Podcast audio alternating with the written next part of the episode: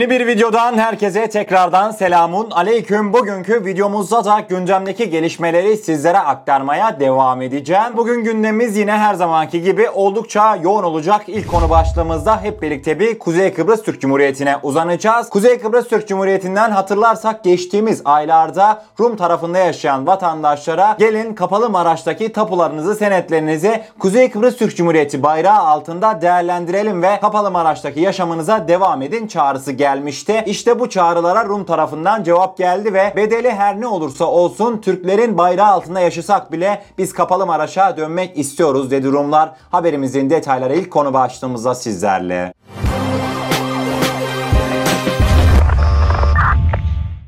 Güney Kıbrıs'la daha önce yürütülen müzakerelerde Rumlara bırakılması istenen Maraş'ta Kuzey Kıbrıs Türk Cumhuriyeti'nin kapalı şehri açıp çağrı yapmasıyla birlikte Rumlar Maraş'taki mallarını almak için başvuru yapmaya başladı. Güney Kıbrıs Rum yönetiminin aksi yönde çağrı ve baskılarına rağmen Taşınmaz Mal Komisyonu'na bugüne kadar 344 başvuru yapıldı. Bu başvurulardan 126'sında iade, 107'sinde tazminat, 52'sinde iade veya tazminat, 42'sinde ise iade veya takas talep edildi. Yunan Katemerine gazetesi görüştüğü 4 Maraş kökenli Rum'un taşınmaz mal komisyonuna başvurma ve Maraş'a geri dönme olasılığına dair restini haberleştirdi. Rumlar Türk yönetimi altında yaşamaya hazır olduklarını ifade etti. Kapalı Maraş'a dönmek isteyen Rumlardan olan Nikos Karullas çok önemli açıklamalarda bulundu. Karullas dedi ki biz bedeli her ne olursa olsun geri dönmek istiyoruz. Komisyona başvurup başvurmamaya henüz karar vermedim. Kimse kimseye ne yapması gerektiği konusunda tavsiye veremez. Trajik bir ikilem yaşıyoruz. Sözde Rum lider Anastasiadis'in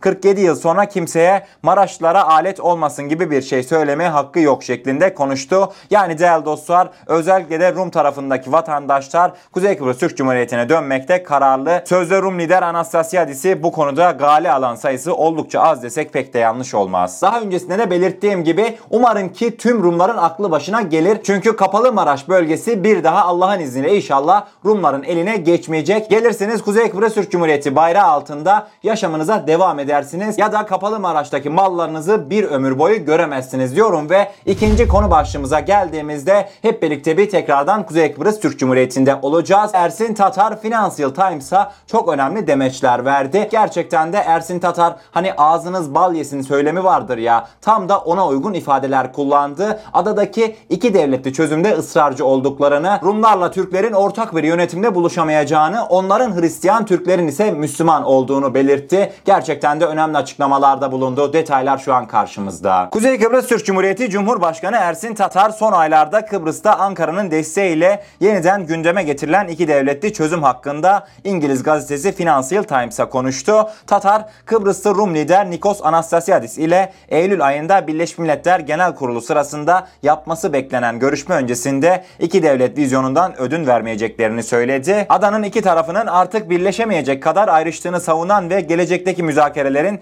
Türk tarafını eşit ve bağımsız olarak tanıması gerektiğini söyleyen Tatar, dünyanın bizim iki farklı devletimiz olduğu ve bizi karma bir evliliğe zorlama yönündeki herhangi bir girişimin başarısızlığa mahkum olduğu gerçeğini tanımasının vakti geldi dedi. Tatar'ın onlar Rum, onlar Hristiyan, biz farklı bir ırkız, biz Türkçe konuşuyoruz, dinimiz İslam, ana vatanımız Türkiye ifadelerini kullanması da İngiliz medyası tarafından dikkatle karşılandı. Son olarak da Cumhurbaşkanı Ersin Tatar, Türkiye ile Kuzey Kıbrıs neden bu kadar kadar yakın sorusuna cevap verdi ve Türkiye ile özellikle de son dönemde daha fazla entegrasyon doğal çünkü uluslararası toplumdan beklediğimiz dostluğu da adaleti de bulamadık. Bundan dolayı biz bir gün sadece Türkiye'nin desteğiyle devlet olarak tanınabiliriz ifadeleriyle İngiliz medyasına cevap verdi. Ben size bir şey diyeyim mi? Kuzey Kıbrıs Türk Cumhuriyeti emin ellerde. Bundan yaklaşık bir sene önceydi herhalde. Mustafa Akıncı'ya ilişkin haberleri sizlere sunarken yani gerçekten de burada sinir krizi geçirmekteydim. Fakat Allah'a şükürler olsun ki Ersin Tatar gibi Türkiye'nin değerini bilen, adadaki Türk varlığını tanıyan bir liderimiz oldu Kuzey Kıbrıs Türk Cumhuriyeti'nde. Zaten açıklamalarına bir şey söylemeye gerek yok. Ersin Tatar noktası virgülüne kadar 10 numara cevapları İngiliz medyasının yüzüne yüzüne vermiş. Teşekkür ediyoruz buradan Sayın Cumhurbaşkanı'na ve isterseniz bir sonraki konu başlığımıza geçelim. Üçüncü konu başlığımıza geldiğimizde videomuzun başından da göreceğiniz üzere gerçekten önemli bir haberi sizlere aktaracağım. Ersin Tatar'ın açıklamalarını sizlere belirttim. Fakat devamında da hep birlikte bir Yunan medyasına uzanacak olursak sizlerle ikinci konu başlığında tam olarak paylaşmadım fakat Cumhurbaşkanı Ersin Tatar konuşmasının bir bölümünde Financial Times'a dedi ki Türkiye'nin bölgedeki siyah üstünde İsrail Mısır'a kadar olan kısım tamamıyla gözetlenebilmekte dedi. İşte bu ifadede Rumların oldukça dikkatini çekti. Yunan medyası yaşanan gelişmeleri korkuyla ele aldı ve ilginç açıklamalarda bulundu. Detaylar şu an karşımızda. Değerli dostlar metni aynen Yunan medyasında olduğu şekliyle aktaracağım. Yunan medyasından CL Pires, Mısır ve İsrail insan sava araçları için Lefkoşa'ya göz dikti diye başlık attı. Haberin devamında Türkiye'nin planlarını birkaç gün önce İngiliz medyasına yapmış olduğu açıklamalarla duyuran Ersin Tatar'dan önemli açıklamalar mevcut dediler. Kuzey Kıbrıs Türk Cumhuriyeti tarafının lideri Ersin Tatar'ın son açıklamalarında Kıbrıs'a yerleştirilen insan sava araçları ve silahlı insan sava araçlarının kısa bir süre içinde Kıbrıs'ın güneyinde veya Mısır'a kadar uzanan bölgelerde neler olup bittiğini havalanıp denetleyebileceklerini söylediği hatırlatılıyor denildi. Bu raporlar Türklerin işgal altındaki Kıbrıs'taki üslerinde neler yaptığının da açık bir kanıtı dediler. Ne Mısır'ı ne de İsrail'i bu açıklamalar şaşırtmadı. Tatar'ın açıklamalarını İsrail ve Mısır kanadı not aldılar ve Mısır ve İsrailliler her şeyin farkında. Ayrıca Türkler Kıbrıs'taki hava üsleriyle Yunanistan, Mısır ve İsrail'e de gözdağı verdi. Türkler operasyonel olarak Kıbrıs'ta her şeyle başa çıkabilecek etkin bir güce sahip olduklarını belirtiyorlar dedi Yunan medyası. Son olarak da CL Press açıklamalarını toparlayarak yani Kıbrıs'taki bu tehditleri durdurmak için aynı zamanda jeostratejik düzeyde bu hamlelerle Türkiye'nin varlığını pekiştirdiğini, güçlendirdiğini, askeri ve siyasi olarak yükselttiği açıktır. Bu durum adadaki iki devletli çözüm konumuyla birleştiğinde Kıbrıs sorununun çözümüne ilişkin her türlü olasılığı da ortadan kaldırıyor diye Yunan medyası haberini sonlandırdı. Kusura bakmayın öncelikle haberimiz dış basın kaynaklı olduğundan ötürü çevrede ufak tefek sıkıntılar olabilir. Yani kısacası Yunan medyası demek istemiş ki Türkler İsrail ve Mısır ittifakını da gözüne dikti. Türkler Kıbrıs'ta bulunan siyah üstlerinden müttefiğimiz olan hem İsrail hem de Mısır'ı gözetliyor diye haberine devam etmişler ve bu yaşanan gelişmelerdeki korkularını dile getirmiş Yunan medyası. Türkiye insan sava araçları sayesinde bölgede neler olup bittiğini en ince ayrıntısına kadar biliyor açıklaması oldukça önemliydi. Sizlerle paylaşmak istedim. İsterseniz bir sonraki konu başlığımıza geçelim. Dördüncü konu başlığımıza geldiğimizde de dünya turumuza tüm hızıyla devam ediyor olacağız. Hep birlikte bir Amerika'ya uzanacağız. Amerika'dan Modern Diplomasi ismindeki dergi Türkiye'ye ilişkin çok önemli bir analizi kaleme aldı. Yazının detaylarında Türkiye özellikle dış siyasette kendi politikalarını uyguluyor denildi. Haberimizin detayları şu an sizlerle. Türkiye'nin bağımsız ve etkin dış politikası Modern Diplomasi isimli platform tarafından masaya yatırıldı. Modern diplomasinin analizinin başında Orta Doğu'daki bir türlü dinmeyen olaylar, büyük çaplı Arap Baharı isyanlarının etkisi nedeniyle devletler arası ilişkileri çok karmaşık hale getirdi. Çıkarlarının sadece ABD ile ittifak yaparak tatmin edeceği bir noktaya ulaşamayacağını anlayan Türkiye direkt olarak kendi çıkarlarını önceleyen bir dış politika ile kendisine yeni bir sayfa açtı denildi. Haberin devamında süreçler her ne kadar devam etse de Avrupalı liderler Türkiye'nin Avrupa Birliği'ne üye olmayacağı konusunda net. Washington Suriye'de PKK yani teröristleri desteklemeye devam etti ve böylece Türkiye'nin ulusal çıkarlarını yok saydı. Bu sorunlarla karşılaşan ve muhataplarını ikna edemeyen Türkiye bedelini ödeyerek kendi politikasını oluşturmaya karar verdi dedi modern diplomasi. Erdoğan giderek daha çok Türk odaklı bir dış politika izlemeye başladı. Türk toplumu ABD dış politikasını hor görmenin tarihi zirvesine ulaştı. Türkiye ekonomik olarak ne durumda olursa olsun tarihin bazı dönemlerinde olduğu gibi büyük patronun basitçe disipline edebileceği küçük bir millet olmadığını göstermiştir. Türkiye bölgede önemli bir aktör olarak ortaya çıktığını kabul ettiriyor dedi dış basın. Rusya ve Türkiye arasındaki ittifada değinerekten Rusya ve Türkiye kendi aralarındaki rekabete rağmen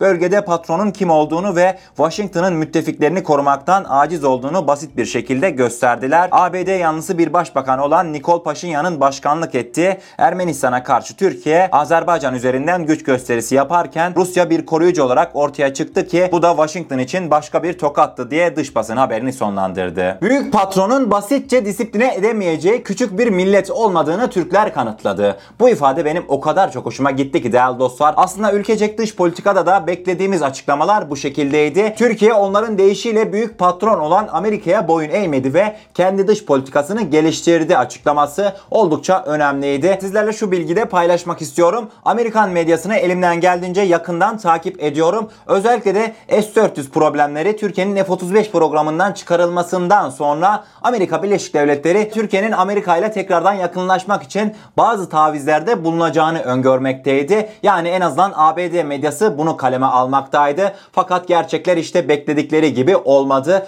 Türkiye kendi dış politikasında emin adımlarla yürümeye devam etti ve inşallah devam da edecek. Önemli bir haberdi sizlerle paylaşmak istedim değerli dostlar. Yavaştan dünya turumuzun sonuna doğru yaklaşırken 5. ve son konu başlığımızda Yunan çılgın lider Mitsotakis'in komik açıklamalarına göz atacağız. Yunanistan'da hepimizin bileceği üzere yangınlar tüm hızıyla devam etmekte. Komşuda yangınlar tüm hızıyla devam ederken Yunan Başbakan Mitsotakis'ten de yangın gibi bir açıklama geldi. Yunan Başbakan çıktı ne dedi biliyor musunuz değerli dostlar? Orman denilen şey yine yanacak her zaman yanıyor. Orman yanacağına göre biz de oralara otel dikeriz yatırım yaparız dedi. Açıklamalarının detayı şu an karşımızda. Yunanistan'da birçok noktada 10 gündür devam eden orman yangınlarının büyük bölümü tüm çabalara rağmen kontrol altına alınamıyor. Yunanistan Başbakanı Mitsotakis Yunanistan genelinde devam eden yangınlarla mücadeledeki herhangi bir başarısızlık için halktan özür dileyerek hatalarının tespit edilip düzeltileceğine dair söz vermişti. Fakat Mitsotakis bu açıklamaları yapalı henüz bir gün geçmişti ki çok çılgınca ve komik bir açıklama geldi. Başbakan Mitsotakis tepki çeken sözlerde bulundu.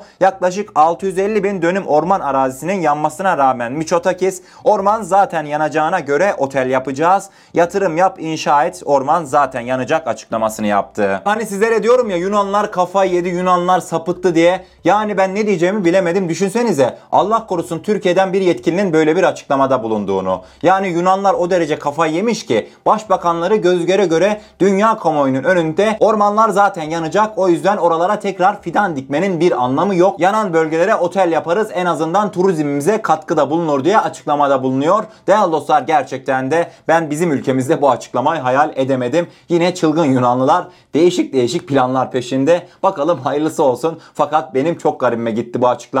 Bugün gelişmeleri sizlere aktarmış oluyorum son haberle birlikte. Umarım doğru bir şekilde anlatabilmişimdir. Eğer kanalımıza ilk defa gelmekteyseniz kanalımıza abone olarak bizlere destek olabilirsiniz. Videomuza gerçekten beğenmişseniz beğenirseniz çok mutlu oluruz yorum ve kendinize çok iyi bakın. Allah'a emanet olun. Her şey istediğiniz gibi olsun. Sağlıcakla.